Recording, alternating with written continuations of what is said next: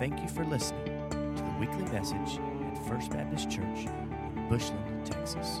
Glad you're here today. It's a, it's a blessing. It's a privilege to be able to uh, fill in for Jeff when he's able to get away with his family. And, you know, that wasn't the worst open mic experience uh, this morning in church that I've had.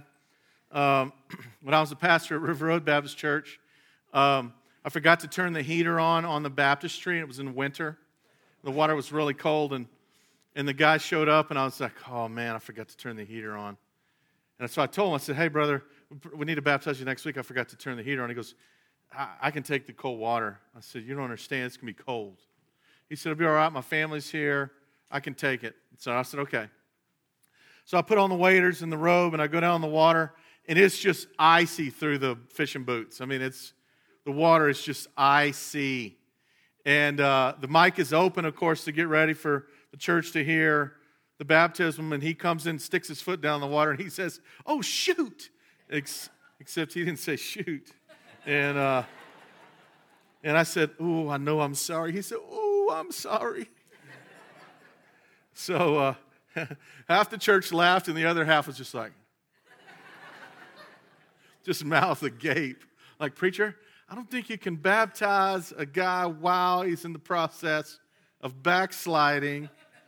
Uh, but anyway, we got it done. So those open mics are dangerous, dangerous. We're going to talk about customized Christianity today. Customized Christianity. How many of you ever go to, you still go to Furr's Cafeteria? Anybody? Well, my papa, when he was alive, he loved to take us to Furr's Cafeteria. Loved taking us there. I even used to go there sometimes on Friday nights with my girlfriends, with just him and my grandma. Because if you're broke and you want to take your girlfriend out to eat and you don't have any money, your papa will pay for it at Furr's Cafeteria on Friday nights. And if my girlfriends didn't like it, they were gone pretty quick because I was good friends with my grandparents. And but you know, you t- you slide the tray down the line. It's like school food, only better, right? Like lots better. Like you can stay upright and stuff. And and you you you only pick out what you want, right? Papa would always pick out liver and onions.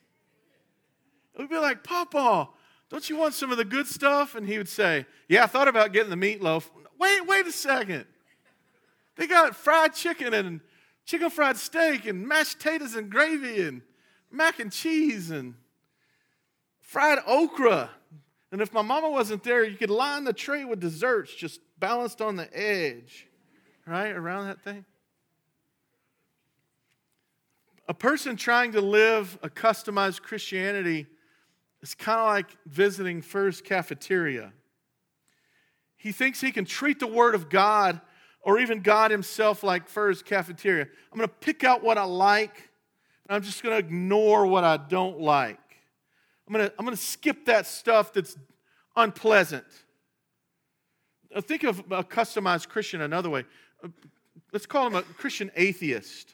What is a Christian atheist? Well, an atheist is somebody that doesn't believe that God even exists, so they don't care to even recognize that there's a scripture to live by. So, a Christian atheist is someone who believes in God but lives as if he does not exist. In, uh, in other words, so today we're not going to spend a lot of time talking about Furr's Cafeteria. Well, I'd, I'd like to reserve the right to bring it up again later if I could, but we're going to talk about those who believe in God but do not fear God. Those who believe in God but do not fear God. Now, let's be honest for a minute. Three out of four Americans say that they believe in God. But if we look at the lives of those 75% in the world, and maybe even in the church, can we say that three out of four Americans definitely do not live in a reverent fear of God. Their actions show that they do not actually fear Him. So, in customized Christianity, here's what we want to do we want to take the parts we don't like, and we're going to cut them out, ignore them, and we're going to take what we like and live that way because we don't really fear God. Instead of biblical theology, instead of biblical theology, what does the Word of God say? Not, here are my opinions, let me try to find some verses that uphold my opinions. What does the Word of God say? That's biblical theology. Then I align my life and my opinions and my actions to it. Instead of biblical theology, the customized Christian has what I call a Furr's cafeteria theology. So, how did we get here? How did we get to everything being up to us and customizable? It's not just Furr's cafeteria. How, how do you remember Baskin Robbins when it first came to your town? How many flavors? 31. Up to that point, we had pretty much lived with chocolate, vanilla, and strawberry. You know, the holy trinity of ice cream, right? And Baskin Robbins brought in 31 flavors.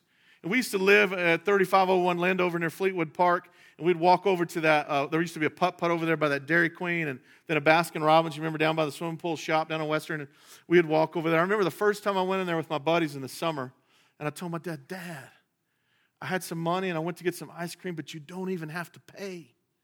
You can get 31 little pink spoonfuls of ice cream. Remember those? I think Orange Leaf kind of follows suit nowadays a little bit, but you, you could customize, get some customized ice cream at Baskin Robbins. Burger King. Hold the pickles, hold the lettuce. Special orders don't upset us. Nobody singing along?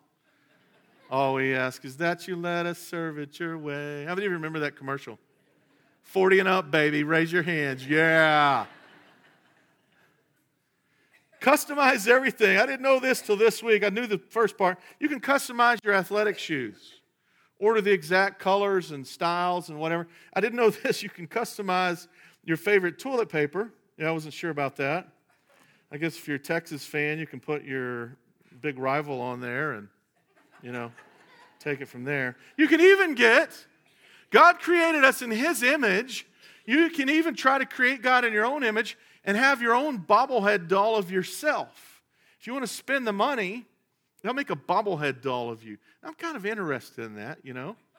I thought I was going to be a professional baseball player when I was a kid, and then I recognized that curveballs in about the seventh grade really scared me, you know. You can even customize a potential boyfriend or girlfriend, right? Match.com. Ladies, I want a guy who is tough and sensitive feeds the homeless by candlelight while riding a white horse. I want him to be six foot tall, 175, blonde hair, blue eyes, and I want him by Friday. Yeah. So, for a lot of reasons, customized Christianity has risen into the local church, unfortunately. I want to create God in my image, just like He created me in His image. But can I share something with you? Just a reminder. That ain't ever going to happen, is it? God is never going to allow us to pick and choose his character traits that we like and don't like. He's never going to allow us to cut up the word of God and cut out what we do not like. I don't get to say, I'll take the love of God, but I don't want his wrath. I like the mercy of God, but I can sure do without his righteous judgment.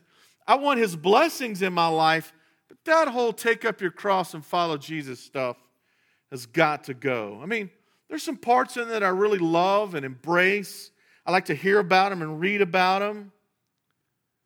But I'm the king of my own world, and I get to choose those that apply to my life. I like that part about God has a plan for my life and He wants to bless me and prosper me and give me a hope and a future. But the whole thing about sexual purity and one man and one woman for life Give me a break. That's, that's so outdated.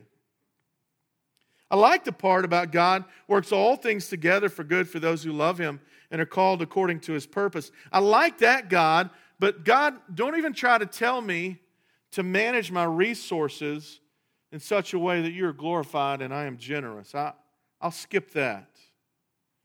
I love the God who says he's going to bless me coming in and going out. And of course, that means Sunday because nobody tells me what to do for entertainment on Friday and Saturday night. Nobody tells me what to do for fun. It's a customized Christianity. We believe in God, but we do not fear God. Of course, that's not biblical.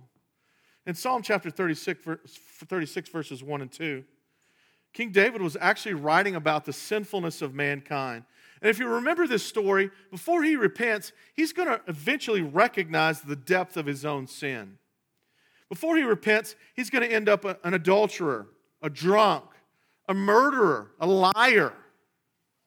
As a consequence, did you know this? As a consequence of David's sins, one of his sons, Amnon, is going to rape his half sister Tamar, and her full brother Absalom is going to have a party and put to death Amnon in front of his brothers and sisters.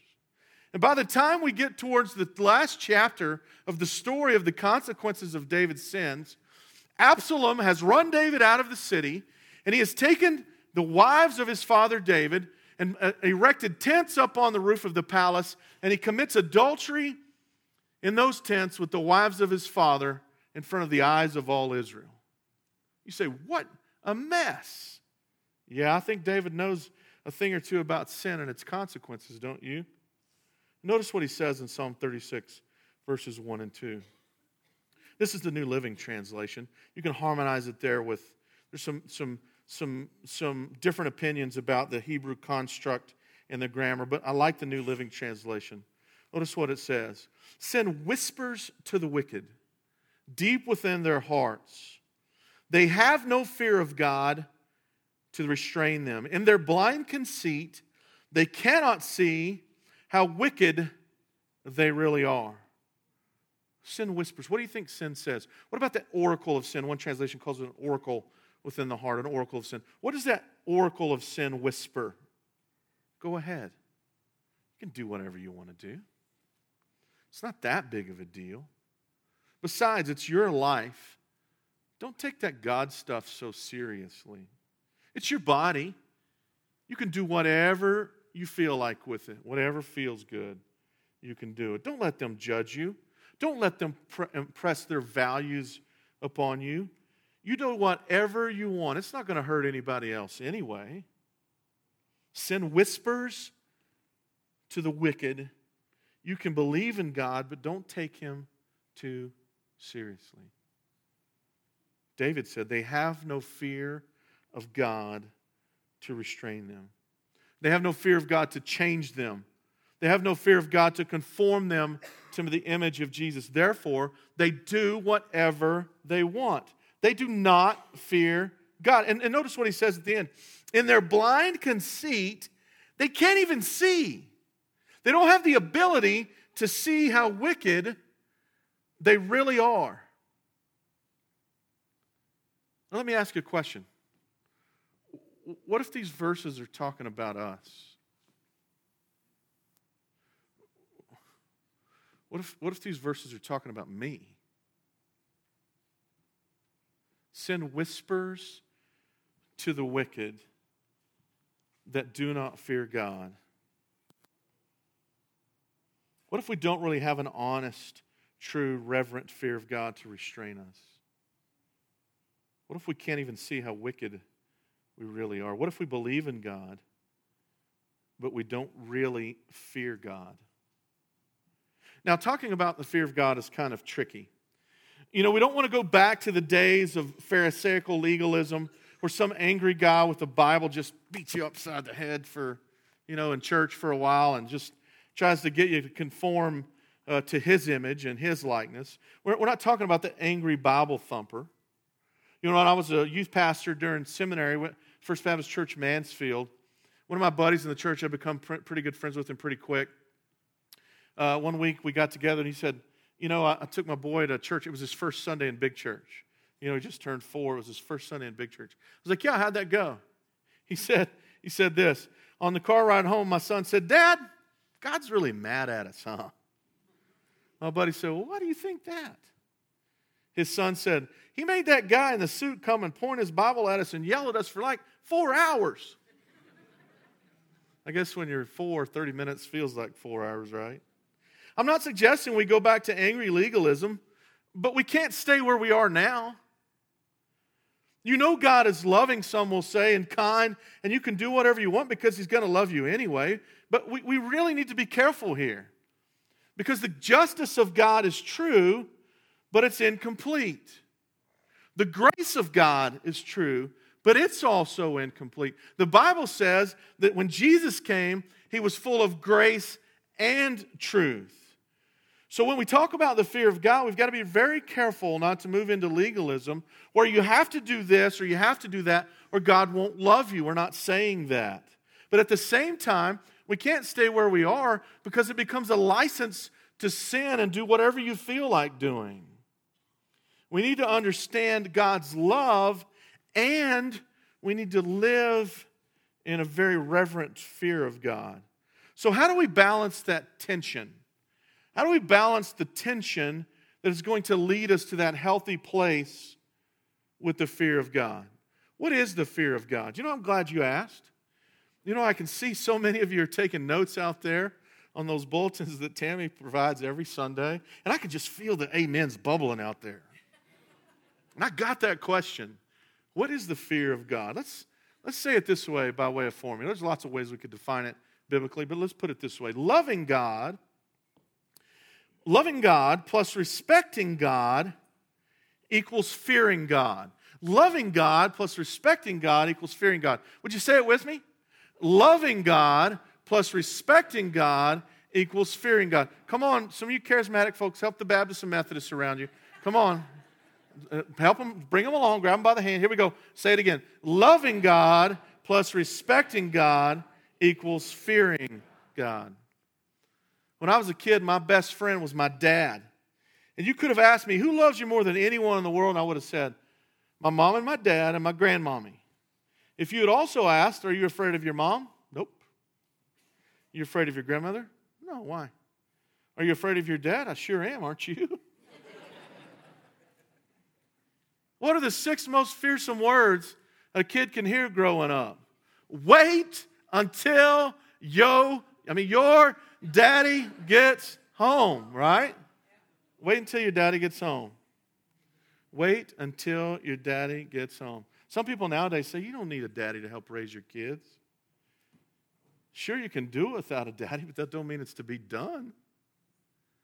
You can drive your car with the feet, but does that make it a good idea? Picture this mom can have some serious bat speed when she swings a paddle. She can have that boy lined up on that bed and said, You're going to get 10 spankings. And the kid can be like, So what? He says, You know what? Mama says, You know what? Forget it. I'm just going to wait till your daddy gets home and I'm going to tell him. The kid will be like, No, mama, no, mama, no, no. Let me have 15 spankings instead of 10. Let's get it over with now, right? Well, some of you are appalled that the preacher's talking about spankings today, but the point is this the healthy, firm love of a good daddy always produced a healthy fear in the child. Would you agree with that? Now, multiply that times a billion as it relates to our Heavenly Father. Loving God plus respecting God equals fearing God. We've lost that healthy, reverent fear of God because we can think we, we think we can do whatever we want to do. The stupid government of the United States has even placed its endorsement upon killing babies, babies and every other abhorrent thing you can imagine in our culture. And while we love him because of who he is, because he first loved us, because while we were sinners, he loved us. Love it, and, and let me say this love is not just what he does, it's who he is. But because of that love, in return, we say, God, I'm going to love you with all of my heart, and I'm going to respect you with all of my heart, and I'm going to honor you. Listen, and I'm going to fear you. Because I think I can hide my sin from you like I tried to hide it from my daddy, but I can never hide from the presence of the God of the universe. God, I respect and honor that you're a holy God. As a loving father, I love you, but I respect that you're a consuming fire. I love you as the God who is full of grace, but I respect that you're a righteous judge. I love you and desire to have a personal relationship with you, but I also respect that your ways are higher than my ways. Your thoughts are higher than my thoughts. And God, you might ask me to do some things I'm just not comfortable doing. And because I love you, and because I respect you, I want to fear you and honor you with obedience in everything that I do. Tragically, in the world today, People are like, I don't want to serve a God that I have to be afraid of. I'm not supposed to fear God, I'm supposed to love God. Yes, God is loving, but let me say this fearing God is not a bad thing, it's a righteous thing. It's a beautiful thing. It's filled with blessings and promises. In fact, go to the book of Proverbs. We'll see three of these blessings, three results, three blessings of the fear of God. Just, just three simple ones in the book of Proverbs. First in Proverbs 9 and verse 10. Proverbs 9 and verse 10. Notice what it says The fear of the Lord is the beginning of wisdom. You want to be wise? It starts with the fear of God. There are other methodologies and other examples God gives us. He goes on in the Proverbs to say if you want to walk with the wise, I mean, if you want to be wise, you got to walk with the wise. In other words, you can't, somebody said, you can't soar with the eagles if you run with the turkeys, right?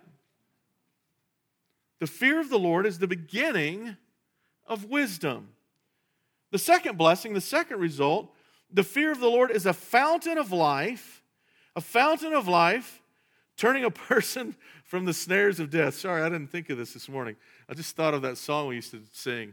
I've got a river of life flowing out of me. Remember that? gush, gush, gush, gush. All that stuff. the fear of the Lord is a fountain of life, turning a person from the snares of death.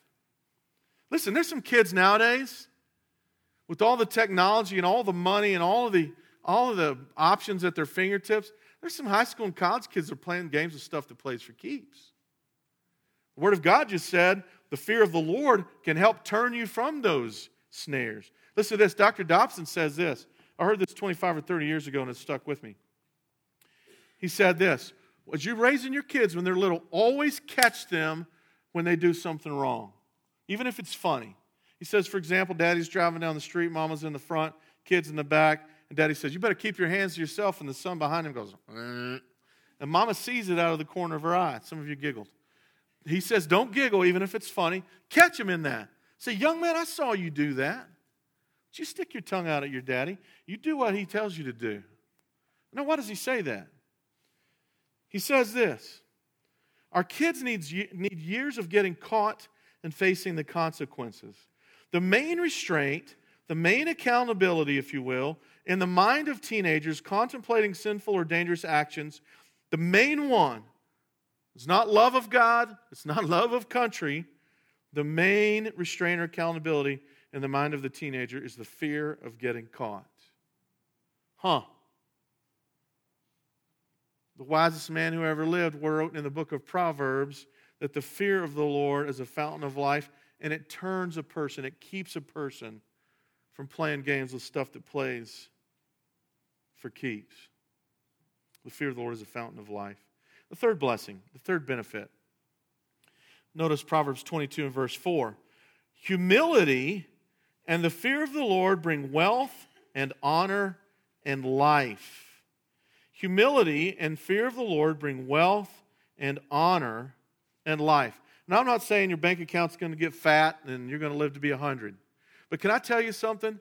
If God says wealth and honor and life, his definition of those words is way better than anything we could ever find in the world. Do you agree with that?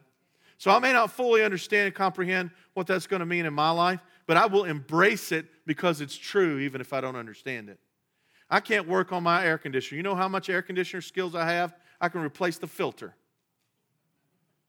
I got a brother in law that understands it from the time the electricity flows through it, through the thermostat, up to the thing in the roof and the thing outside. I don't even know what to call them. The, the the copper thing and the fan thing and all that stuff, right? But can I tell you something? I may not understand my air conditioner, but I know how to go 70, 69, 68, 60. I know how to bring that thing down. And I embrace the comfort that it brings. Listen, you may not understand what it means that the fear of the Lord brings wealth and honor in life, but I can, can I tell you something? If God says He's going to bring it, His definition of what that means is going to be good. The fear of God is not something that we run from. It is a fact of his character, and we embrace it with our whole hearts. We say, God, I know that you provide access to me through the blood of Jesus, and you allow me to approach your throne of grace in confidence. I get to find help in my time of need. But God, I also embrace and respect that you are the holy God of the universe. And when I bring my sinful self into your presence, I do so with fear and in awe of who you are. What's the fear of the Lord? It's loving God plus, plus respecting God, and that equals fearing God. And here's the thing. And here's the thing. When I fear God, I will obey God. When I fear God, I will obey God. Go to Genesis chapter 2. Uh, this is one of the greatest stories in all of Scripture about the fear of God. Genesis 22. And I got to tell you something. To this day, it is very difficult for me to wrap my human mind around the truth of this narrative. Abraham prayed for decades for God to give him a son, to give him an heir. He's well over 100 years, and God finally gives him Isaac. But slowly, Abraham takes Sarah out of the number two spot in his priorities and moves Isaac up there. Sound familiar? Eventually, he takes God off the throne and tries to put Isaac as his number one priority. we get to Genesis chapter 22, and God has said to Abraham, Take your son, your only son, the one you love, the one I gave you, take him to the region of Moriah to the mount and sacrifice him to me. Wow. They load up, the servants help him get there. He leaves the servants behind. He says to Isaac, who's probably a teenager, 12 to 17, 18 years old, he says, Son, I need you to carry the stuff. I'm an old man. Isaac carries the wood and the other preparations, and they get to the altar. And on the way up, Isaac says, Dad, where, where's the sacrifice? And Abraham says, The Lord will provide. Uh, and they get there, and I always think about the faith of Isaac as well. Isaac had to climb on that altar. Abraham's a hundred something. He picking up no teenage boy and putting him up there. Isaac had some faith here too. By the time we get to chapter 22 and verse 11, Abraham's ready to slay his son and sacrifice him to God. And notice what the Word of God says. Jesus is talking here. It says in verse 11, The angel of the Lord called out to him. I'll show you why I think it's Jesus. The angel of the Lord called out to him from heaven, Abraham, Abraham. Here I am, he replied. Do not lay a hand on the boy, he said. Do not do anything to him. Now I know that you fear God, because you have not withheld from me your son, your only son. Notice it says at the end of verse 12 there, towards the last part, you have not withheld your son from me. You've not withheld from me your son. The angel of the Lord, sometimes in the Old Testament, a little side note here, sometimes the angel of the Lord, the angel of God is quote, an angel like Gabriel or somebody, Michael or somebody. But sometimes in the context, we see that it was a visitation of Jesus called a Christophany, or just him speaking from heaven, like here. Here's the point. Here's the point. Oh, Abraham obeys to the point of raising that knife. And write this down. Write this down. The greatest evidence of the fear of God is complete obedience to God. The greatest evidence in my life of the fear of God is complete obedience. Listen, if you don't get anything else today, get this. The greatest evidence of the fear of God is complete obedience to God, not partial obedience. How many of your parents will put up with partial obedience? Well, I told you to take out the trash and you took it to the back door. Good job, son. I told you to quit smacking your sister and you quit hitting her in the face and just went to the gut, you know? Partial obedience? No, not partial obedience. Not delayed obedience. Some by the time I get home from work today, I want the house cleaned up. I want your room cleaned up. I want the grass mowed. Dad comes pulling in the driveway, and you start, you start, uh, you start picking up the room. Grass isn't mowed. Nothing's done. Is that going to count? Wait until your daddy gets home, right? It ain't going to count. Delayed obedience, partial obedience. Listen, we're talking about the kind of obedience that's quick and immediate and complete. God, I may not like what you're saying. It may not be comfortable or convenient for me, but I will do what you tell me to do. The greatest evidence of the fear of God is complete obedience to God. I like the way Pastor Ray Pritchard defines it.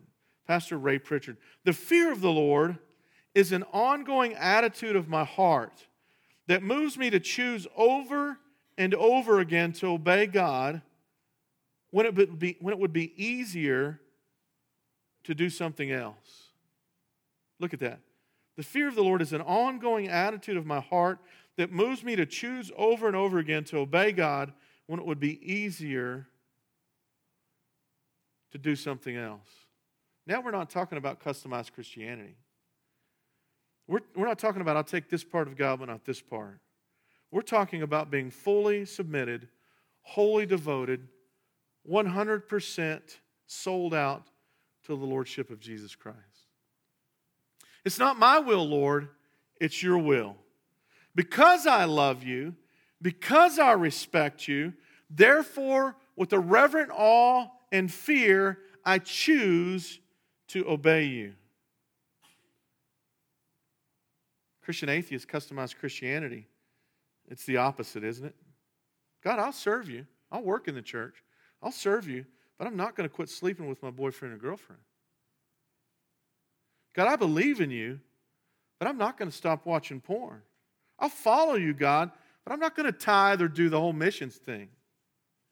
I'll pray, I'll go to church regularly, but I'm not going to surrender every area of my life to you. In other words, I believe in God, but I do not fear God. This is the modern day tragedy, isn't it? It's passing itself off as Christianity when in reality it's something very far from truly following Christ. Now, again, listen, I don't want the pendulum to swing over to angry Pharisaical legalism. That's not what we're talking about.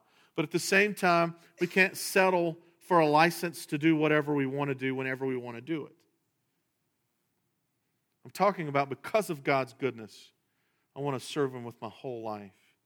Because of the grace of Jesus, my only reasonable, logical response is to submit to Him fully as a living sacrifice. To love Him as my Heavenly Father, but respect Him as the Lord of creation. And therefore, fear Him, and because I fear Him, I obey Him. Well, we'll finish with this the point of application. In seminary, my preaching professor, Dr. Nelson, said, Your preaching better finish with the so what. Well, so what? So what? Two questions. Two questions. In what area of your life are you not fearing and not obeying God?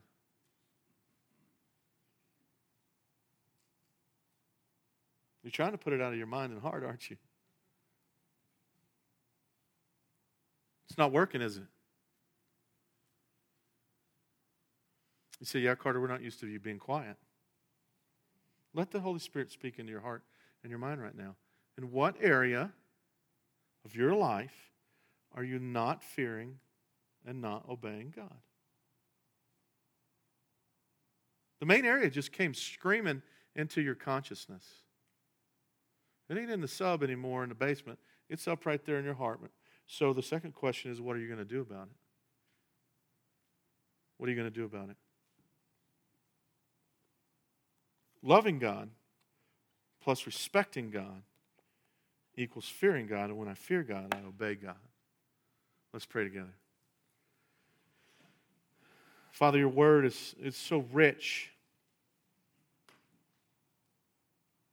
God, thank you that you don't give us a tray and run us down a serving line and let us pick and choose what we like and don't like.